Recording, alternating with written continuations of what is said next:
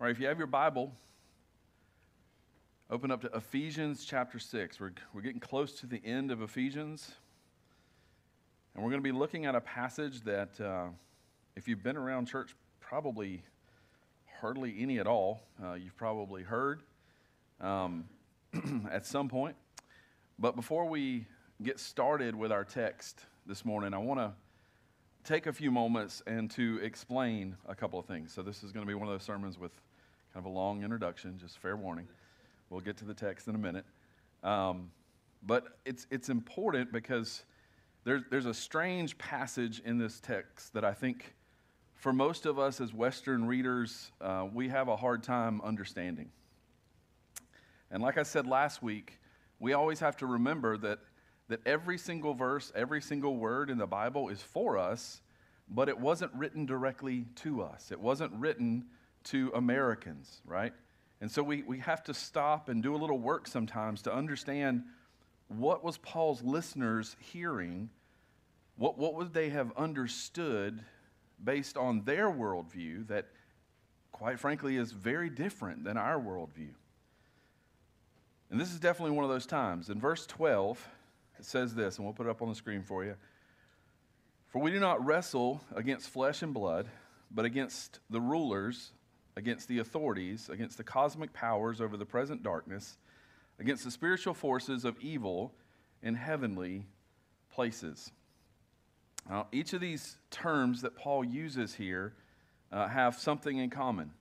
They're used both in the New Testament and in Greek literature of the time to denote some kind of geographical dominion or authority. At times, these texts are used of humans uh, to define a certain area in which a human would be a ruler of or have authority over. Uh, but several instances demonstrate that Paul had spiritual beings in mind, what we would call demons nowadays, or angels, conversely, if they were good spiritual beings. Um, now, if, if you've been tracking and, and paying attention as we have been going through the book of Ephesians, you may recognize that this isn't the first time these words have come up in the book of Ephesians.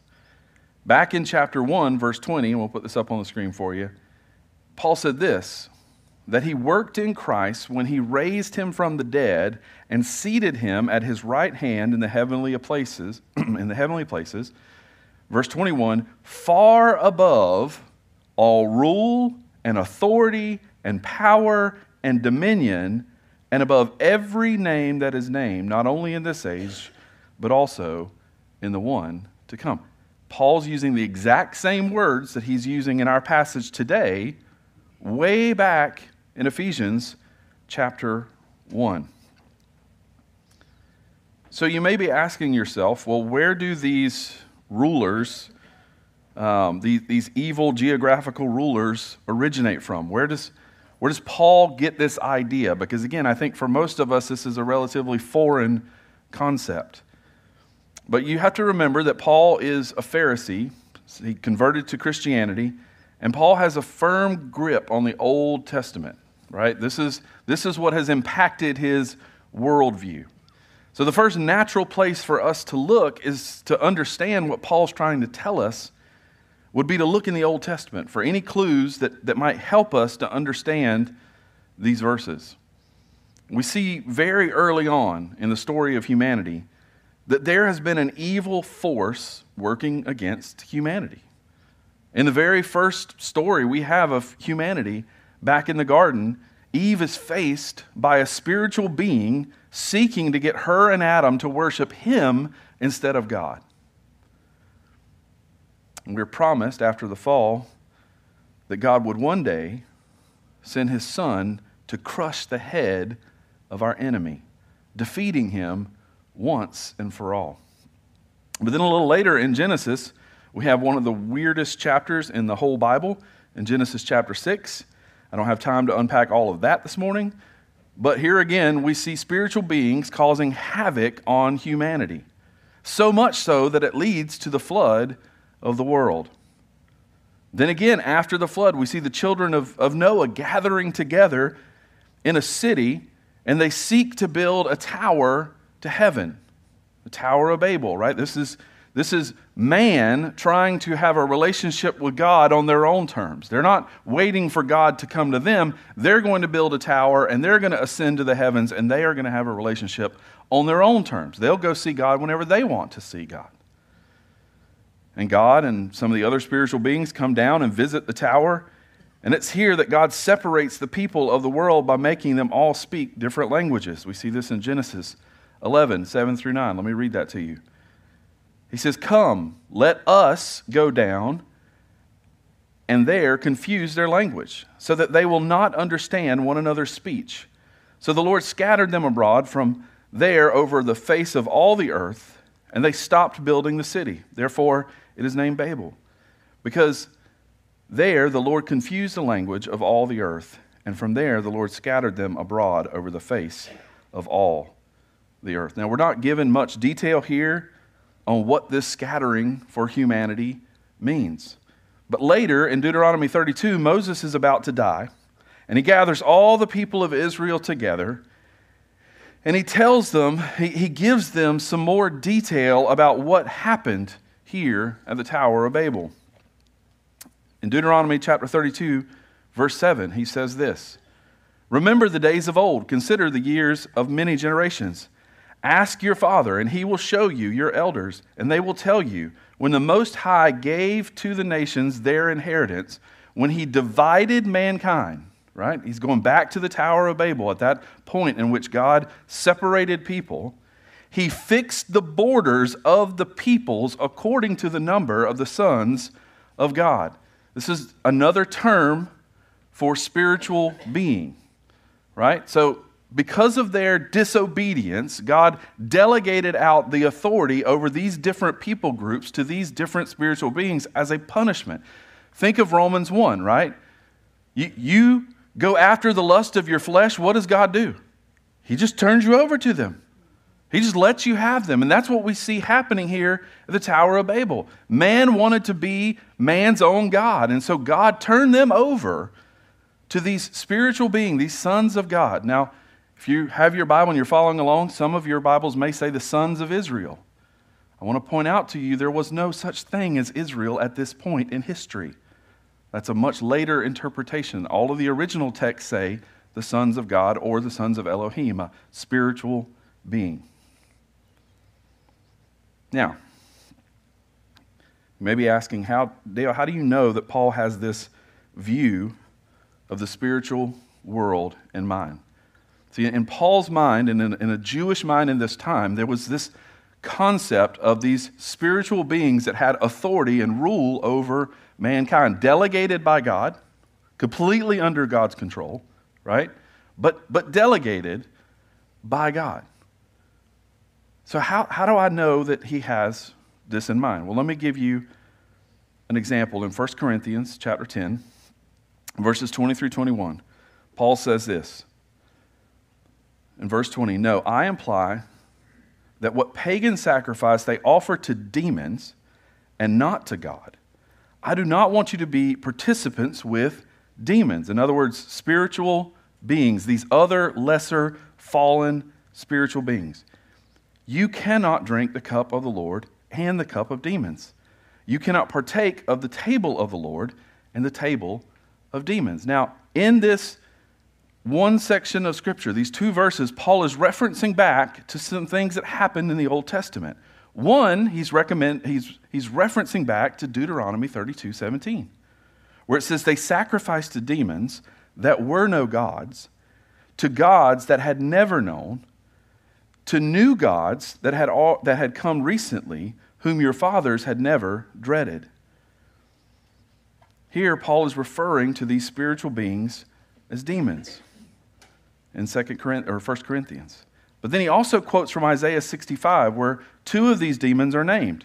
Verse 11, it says in Isaiah 65, But you who forsake the Lord, who forget my holy mountain, who set a table for fortune, or literally the God of fortune, and fill cups of mixed wine for destiny, again, literally the God of destiny.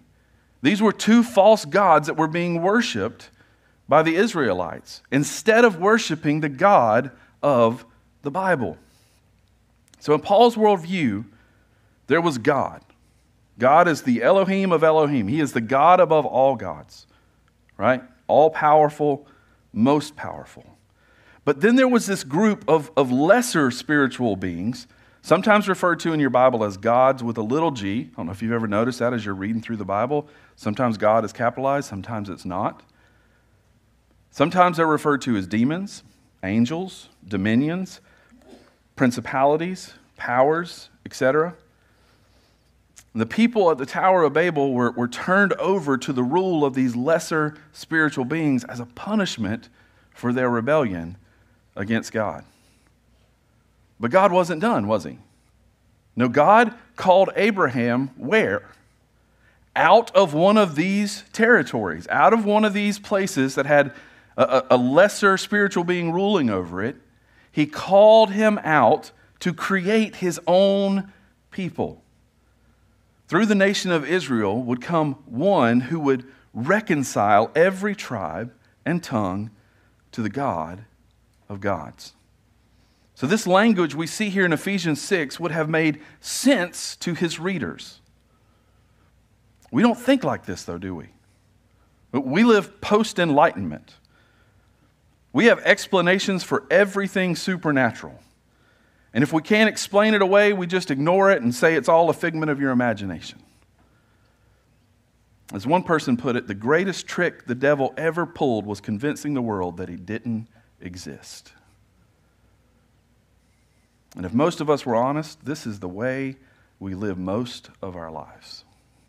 We are completely oblivious to the fact that all around us is an unseen spiritual world. This, this is why this passage is so timely and important for us, as we'll see in a moment.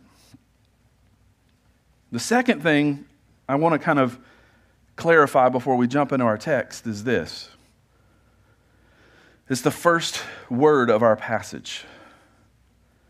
If you're like me, most of the time that you have heard this passage preached, it has been completely disconnected from the rest of the book of Ephesians. For, for most pastors, they take the word finally as though Paul now pivots and he's, he's turning away to talk about something completely different. Like, like this is a completely standalone point that he wants to make. And, and they just ignore everything he's been talking about up until this point. And because of that, you have sermons that are more focused on the individual pieces of armor than you do on the reason why we need the armor in the first place. So, my hope this morning is to place this passage within the context of the whole book of Ephesians so we can see why this, why this passage is so vitally important to us today. So, let's read through this passage together, starting in verse 10. We'll try our best to read it as a church if you can. Finally, be strong in the Lord and in the strength of his might. Put on the whole armor of God that you may be able to stand against the schemes of the devil. For we do not wrestle against flesh and blood, but against the rulers, against the authorities, against the cosmic powers over this present darkness, against the spiritual forces of evil in heavenly places. Therefore,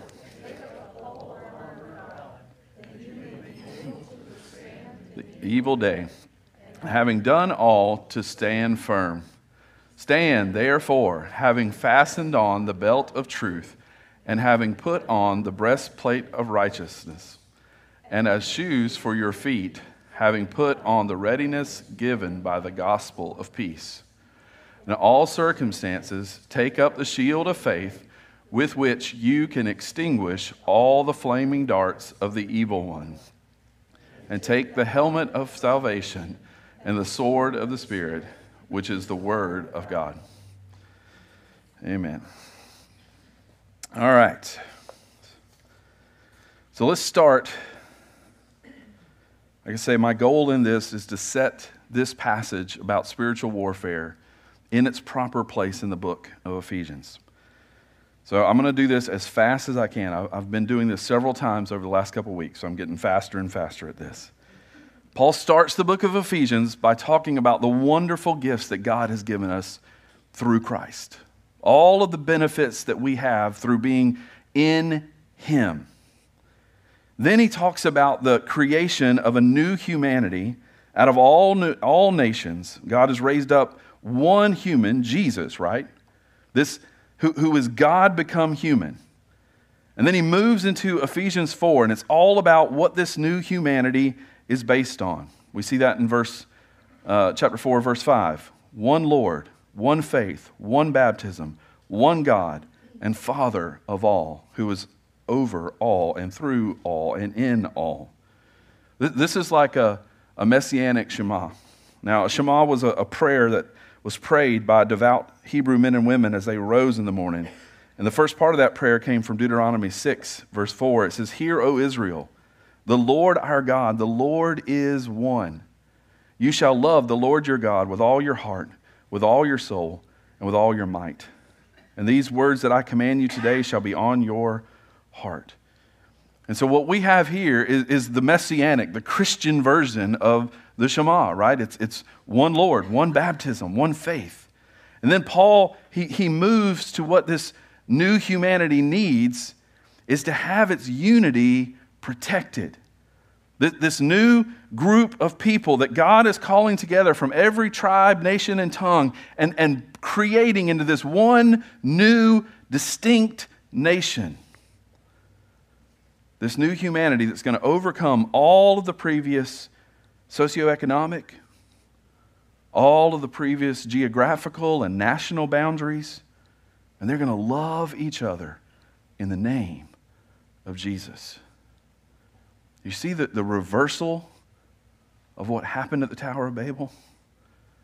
Instead of there being all of these divisions and all of these different groups of people, God is taking the nation of Israel through the Son of David, Jesus Christ. And he is taking and blessing every nation, every tribe, every tongue, and unifying them into one glorious body. Jesus has created a new humanity, collectively called the church. And then he goes on in the rest of the letter to talk about how keeping that unity is going to be super hard. Ephesians is ultimately about maintaining that unity. And then, with that backdrop, we get to the armor of God, right? Unity is going to be hard, it's going to be a fight, it's going to be a struggle. The Ephesians were known for wrestling. Even to this day, we, we have an inscription from Ephesus, and it, it highlights their wrestlers. Like WWE was like way back then. They, they were all about it back then, right? And, and that's the, the language that Paul is, is using because he knows it'll connect with these Ephesians who were all about their wrestlers. And when you think about wrestling, it's, it's, it's a fight of endurance, right? It, it's something you've got to work at. And so, Paul, wanting us to maintain, to protect this unity, he calls us to put on the armor of God and to wrestle. So, in context, the armor of God is primarily about how the spiritual powers of evil, which are, are connected back in Genesis to the scattering and diversity of humanity, they want to keep us divided. That, that's their goal. If we can keep humanity divided and fighting against each other, then we won't have time to focus and worship the one true living God. Talk about the Bible being relevant to our situation today, right? And so we need the armor of God because the armor of God is a corporate thing, not necessarily an individual thing. It, it's about protecting the unity. You don't really have unity with other people by yourself, do you? That, that unity happens as a group, as a collective. And so Paul says you, you're going to need this if you're going to fight against these beings that are trying to separate us. And what Paul says in Ephesians and in Colossians is that Jesus is now exalted above every principality and every authority. He is the chief one now. And so the emphasis in Ephesians 6 is about unity. The armor of God and the spiritual forces that are fighting against that new humanity. And so Paul says this is where the real fight is. The war is not with other people, but with these spiritual beings behind the people trying to create division. So, how do we fight for our unity? What, what does spiritual warfare look like? Now, before I get into what Paul says in this passage, again, I want to take a second and talk about what spiritual warfare does not look like. Sadly, most Christians' understanding of spiritual warfare is more informed by movies like The Exorcist or other horror movies than what the Bible actually says. So, if you read ahead and you were here hoping to come hear me talk about stories of people levitating off beds, their heads spinning around, I am sorry to disappoint you. Those of you that have been in different kinds of churches may have also came across whole ministries devoted to spiritual warfare and what's often called power encounters with these spiritual beings. But in Paul's explanation of spiritual warfare in our passage, he nowhere recommends that believers confront the supernatural rulers and powers. He wants to understand that's, that's the reality, but he's not calling us to go to war and to fight against them. The jurisdictional authority of these sons of God has been abolished by the resurrection of Jesus Christ and his ascension. The reality is what, what frames the Great Commission, the call to reclaim the nations, go into all the world and make disciples. See, the kingdom of darkness will lose what is essentially a spiritual war of attrition. We know this because the Bible says the gates of hell cannot prevail and be able to withstand the church. And this is why believers are never commanded to rebuke spirits and demand their flight in the name of Jesus. Because post ascension, it's unnecessary. The authority has been removed by the Most High. Believers are in turn commanded to reclaim the territory by recruiting the citizens in those territories into the kingdom of God. This is what the Great Commission is all about. So I want to spend the rest of our time this morning on application because this is such an, an, an, important topic that is so often misunderstood and so often sensationalized that, that we miss what Paul is actually calling us to do. And let me warn you, what Paul is calling us to actually do is incredibly hard. Like some of you might think, like all that deliverance ministry and spiritual warfare stuff, like, whoa, that's got to be really hard stuff. I'm telling you, what Paul is challenging you to do this morning is way harder than any of that that you could ever imagine. So, my application is going to center around answering three, what I think are very practical questions this morning. The first one is when do we fight for unity? When do we fight? Second is what do we fight against for unity? You got to know your enemy. If you're going to fight it, you got to know what the enemy is, right? Otherwise, you end up shooting your, your fellow soldiers. And there's nothing friendly about friendly fire. Amen? Third, how do we fight for unity? So let's start with the first one. When do we fight? We see this in verse 13. Therefore, take up the whole armor of God that you may be able to withstand in the evil day, and having done all, to stand firm. Paul tells us the, the time in which we are to fight is in the evil day. That is when we are to be fighting. Now, what's curious about this is Paul doesn't use this phrase anywhere else in the entire of all of his writings in the New Testament, right? So it's not like I can say, okay, let's go look at three different places and see what he means by this term in the evil day. But even though it doesn't appear precisely like this, in Galatians 1 4, it says that we live in the present evil age. In Ephesians 5:16 it says the days are evil. And commentators usually point to one of two possibilities or I think a combination of both is probably more accurate. First, and I think I've got a chart that'll help you understand this a little bit better. Is that it's the same as the evil days he talks about in 516 and refers to the whole of this present age between the two comings of Jesus. So, in other words, that little red mark that I have listed there, we as believers are living in that period between Jesus' ascension and his return.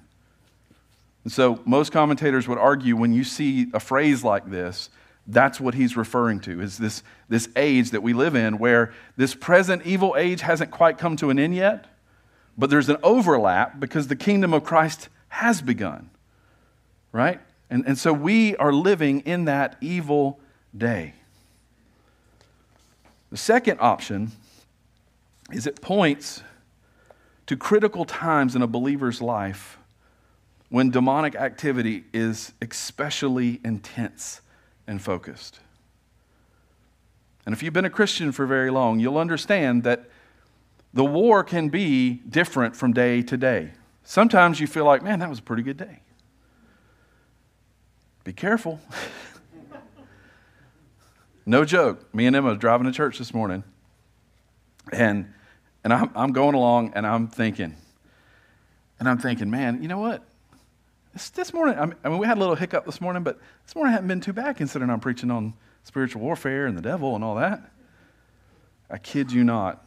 We come around a corner and a truck runs us off the road.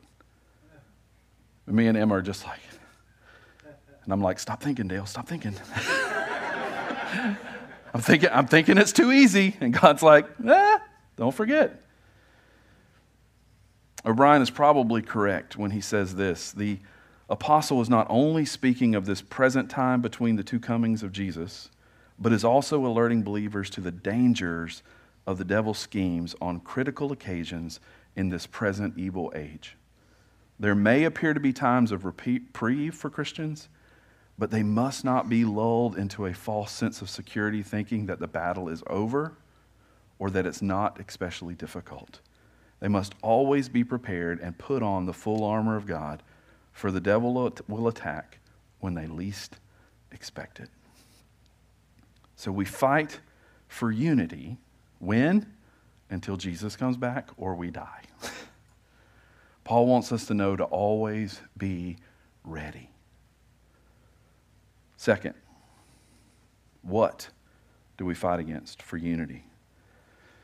Verse 11 tells us that we need to be on guard against the schemes of the devil.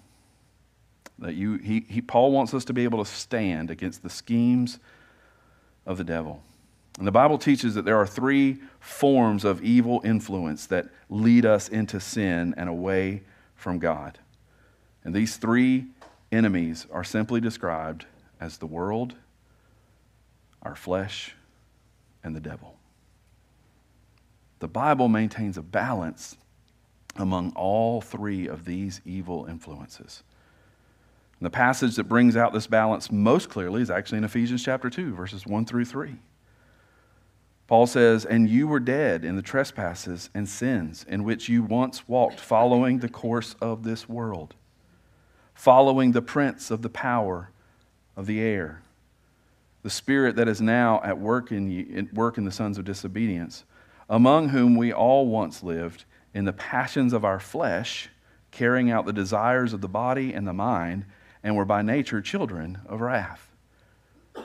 In this passage, we clearly see those three things the world, the devil, and the flesh.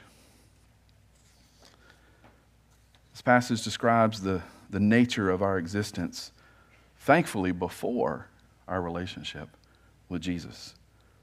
Without Jesus, the Bible tells us that we, we are in a state of death. We are completely alienated and disconnected from the one who gives life, and we are completely subject to his wrath. We're held in bondage by these three enemies the world, the devil, and our flesh. If you're taking notes, you can also see James 3:15 and 1 John 2, 15 through 17 chapter 3, verses 7 through 10. The only way to escape is by entering through faith into a union with our Lord Jesus Christ, which results in Him bestowing gifts. Remember? Ephesians chapter 2, He's giving us the gift of life. But these three powers continue to exert influence on Christians after their conversion. Because of the empowering presence of the Holy Spirit as a gift, again, that Jesus Christ gives us, we, we now have the ability to say no to our flesh. But that's what it is it's just the ability, it's not automatic. It, doesn't mean that it's automatically going to say, oh, no, we're going to not do that. But we have the ability now. So, holding these three enemies in balance is, is key for us as we fight and wage war. Because it's, it's foolish to attribute every manifestation of, of evil to the human tendency to sin or to the influence of the culture, just as it would be to attribute everything to the devil. Some of you maybe have grown up in more of a Pentecostal or charismatic background. And, and in that background, every time they sin, they would say, Oh, well, the devil made me do it. That, that every sin that I commit, there, there's some kind of evil spirit working against me. That's why I do it. And then, if we can just find that unclean spirit causing this, we can identify it and we can cast it out, then the problem's solved. We have to attack all three and hold them in balance equally. Let's look at them really quickly. The flesh is the inner inclination that we have to sin. Paul sometimes calls this the old flesh, the old man that we wrestle with. It's the part of our fallen selves that's tainted by sin that will be with us until the day we die. It's our continuing connection to this, previ- this, this present evil age. We, we have an inheritance, we have a deposit, a down payment of the new age to come, but we are still bound and weighed down by this old flesh. But as Christians, we have a new nature. And this new nature allows us to go against the, the irresistible influence of the flesh because it was broken by the power of Jesus on the cross. But nevertheless, we, we still find our old flesh, if you're like me, seeking to claim authority, and we can only resist it through the power of the Holy Spirit. The world is, second, the world is the unhealthy social environment in which a person lives. This includes the ungodly aspects of culture, peer pressure, values, traditions, customs, philosophies, attitudes. The world represents the, the prevailing worldview assumptions of the day that stand against the Bible's understanding of reality or biblical values. And if we're honest, our culture has a deep influence on the way we think and act. It tries to provide us with how we should live our lives. And we act toward the op- how we act toward the opposite sex, how we spend our money, what career we pursue in life, what we think about people who are different than us. As Christians, we need to embark on a, on a lifelong journey of discerning where these unhealthy influences are still operative in our lives, rooting them out and adopting godly attitudes instead and values. And maybe you're sitting here this morning and you're thinking, man, I, Dale, I'm not, in, I'm not influenced by my culture. Come on. Let me just encourage you to go watch some marketing videos on YouTube.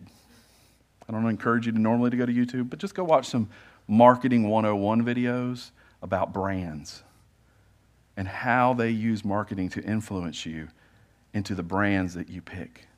The phone that you have in your pocket is because your culture has influenced you that that phone is better. Or conversely, if you have a Samsung, it's because you hate Apple. Either way, that's marketing too. And that's an influence of the culture. Third, the devil. Now, the devil's an intelligent, powerful spiritual being that is thoroughly evil and is directly involved in perpetrating evil in the lives of individuals as well as on a global scale. He's not an abstraction. He's not a personification of an inner corrupt, our inner corrupt self. And in, in no way is he symbolic, like a symbolic representation of organized evil. Paul describes him in Ephesians 2 2, the Spirit who is at work in those who are disobedient, or the sons of disobedience. Paul also reveals that Satan is the ruler of the kingdom of the air. This suggests his role as leader of the host of other powerful spirits who assist him in carrying out his plans. The Bible shows us not only that we not only continue to struggle with our inner predisposition to evil, the powerful influence of our culture, but also with a personal, supernatural being that is also bent toward doing evil. And it's important that we recognize all three influences. It's also important to recognize that these three influences don't work independently of one another. In counseling, sometimes it's extremely difficult for me, and at times, if I'm being honest, impossible for me to make a distinction between the three in trying to understand a counselee's personal struggle. There are times, however, in counseling when we are able to see that one of the influences is more prominent than the other. Only through Jesus and being in Him, as Paul says, do we have any hope for escaping the power of these three influences. Let me give you just a quick example of what I mean by them all working together. Satan often works in the harmony with our flesh. For instance, if you're a person that struggles with lustful thoughts and looking at pornography, then Satan will exploit this tendency to his advantage. As the tempter, 1 Thessalonians 3 5, he will stimulate the natural desire and introduce new thoughts and ideas. I can't help but think about the billboard that they used for a while to try to get people to stop doing drugs. And they, would, they had a picture of a line of Coke. And what they found is that people saw that line of Coke and went and found Coke. Because Satan tempted them and said, Oh, doesn't that look good? See what you're missing? You haven't had that in so long. Don't you want a little bit of that? That's how he works. Here's a whole campaign to get people to stop using drugs. and Satan's smart. He's like, Oh, yeah. Don't you remember those days? You could, you could go back today. Satan's primary concern is people. But if he can focus his energies on people of, of status and power and influence, where he can then exert a significant impact on the course of culture, he is happy to do that as well. Sadly, I can count too many, I don't even have enough fingers to count the times that I've heard the sad story of a pastor falling into sexual sin and leaving a wake of destruction behind him in the church that he was in. People that had just walked away from their faith because of one man's sin, one man's decision.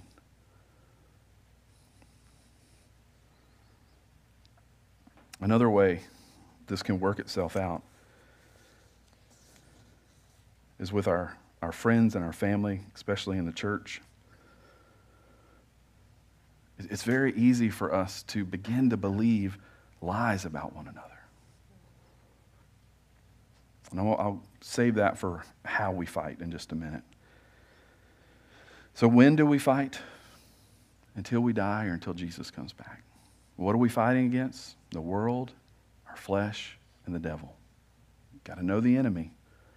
Finally, so, so now that we know when and now that we know who, how do we fight for unity? I want you to notice his list of weapons does not include exorcism against spiritual forces of evil. We don't see that in this passage, right? Instead, here is what Paul considered the most effective weapons for spiritual combat against the forces of darkness. Starting in verse 14 truth. Know the truth of who you are in Christ, for the powers of darkness will try to deceive you.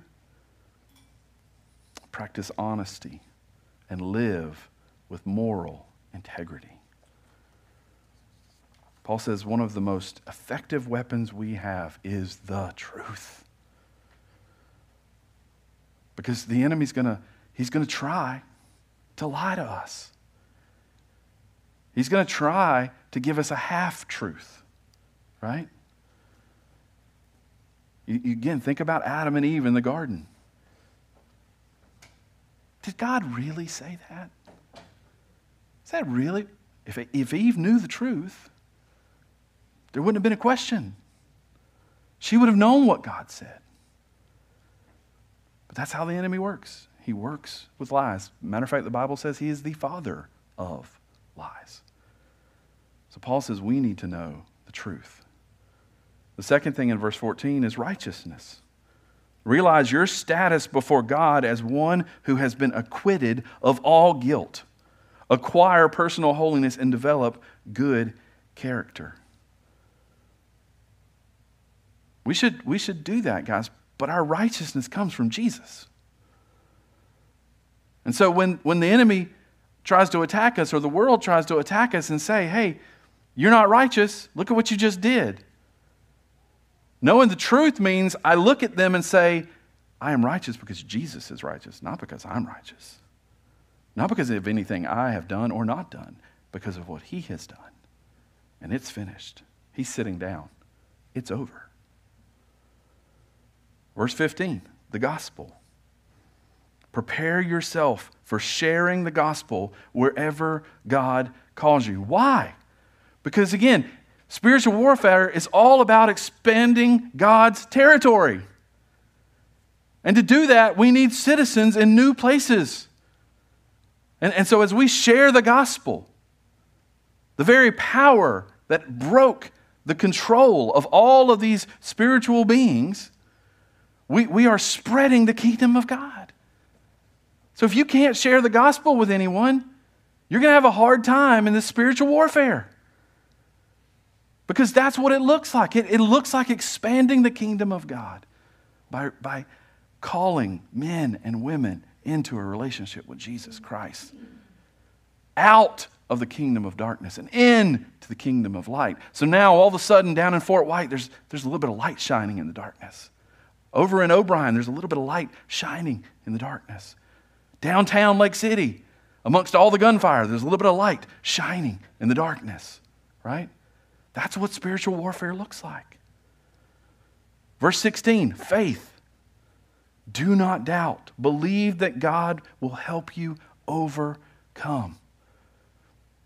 Faith is believing in what you can't see. The enemy loves to show you, and the world loves to show you all the things that you think you need. But God knows what we truly need and will give it to us when we need it. Verse 17 salvation.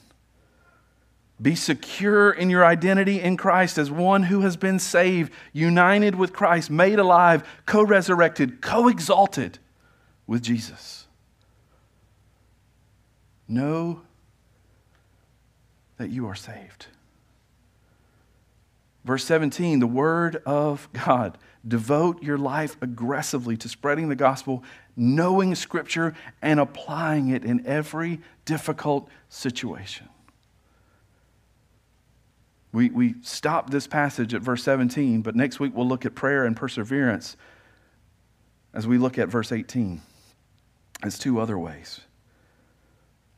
It's not difficult to see that instead of showy power encounters, spiritual warfare in Ephesians 6 is about having a preserving faith or a persevering faith, excuse me, in the gospel and the Word of God and living a holy, prayerful life as a follower of Jesus. The same strategy is evident in Paul's other passage about spiritual warfare that people like to quote. 2 Corinthians 10, 3 through 6. We'll put this up on the screen for you. For though we walk in the flesh, we are not waging war according to the flesh. For the weapons of our warfare are not of the flesh, but have divine power and destroy strongholds. We destroy arguments and every lofty opinion raised against the knowledge of God, and take every thought captive to obey Christ, being ready to punish every disobedience when your, disobe- when your obedience is complete. Paul's description of how he fights the strongholds of darkness includes neither exorcism nor efforts to evict any kind of territorial spirit. There's no confrontation of supernatural powers among his personal strategy. Rather, successful spiritual warfare in this passage destroys arguments and every lofty opinion raised against the knowledge of God and takes every thought captive to obey Christ. In other words, spiritual warfare is being a faithful disciple who's not tossed to and fro by the waves and carried about by every wind of doctrine, but by, and by human cunning, by craftiness and deceitful schemes. Ephesians 4 14. Spiritual warfare is about leading a life obedient to Jesus, following his obedient example for the cause of God's vision for the kingdom on earth. Now, that's not dramatic, but an adherence to faith and committed discipleship is what constitutes spiritual warfare in New Testament theology. To be honest, this is a lot harder than yelling at a demon in Jesus' name. I mean, that's pretty easy. I can do that. I can do that. Yeah, that's no problem. But to live the life that Paul is calling us to live faithfully, grounded in Scripture, ready to share the gospel, firm in our understanding of truth and our righteousness. As disciples, we need to prepare ourselves to avoid the demonization in the form of false teaching, temptation, and sinful life patterns. Paul's characterization, characterization of spiritual warfare as adherence to the gospel and other scriptural truths, and a prayerful, prayerful, persevering life of righteousness are clear headed and right on target for how we should live our lives. You want to be a soldier for Christ this morning? Being obedient disciples is what makes us fit soldiers for Christ. The mission of every Christian is to carry out the Great Commission. By doing that, the kingdom of God grows and the kingdom of darkness recedes. Every time a person comes to faith, a light turns on. And the more those lights turn on, the less darkness there is. This is what biblical spiritual warfare looks like. We have to understand, like Paul says, we, we have enemies. But those enemies have been defeated. Their authority has been taken. We, we don't have to go around trying to take that authority from them. It's finished. Now, we still live in that present evil age. That influence is still here. And we can't rest on our laurels and go, okay, well, it's not, it's not too bad now. I can stop reading my Bible. Everything's going good right now. I, I can slack up on praying and going to church. I don't, I don't need to, to run the drills, right? That, that's, if you think about it in a military context, that, that's why the military drills, right? They, they go and they practice so that when the war happens, when the battle happens, they're ready. Sadly, so many Christians skip out on all the drills. They, they don't live a faithful, obedient life to Jesus and then all of a sudden they get thrown into an attack and they go, What's happening to me?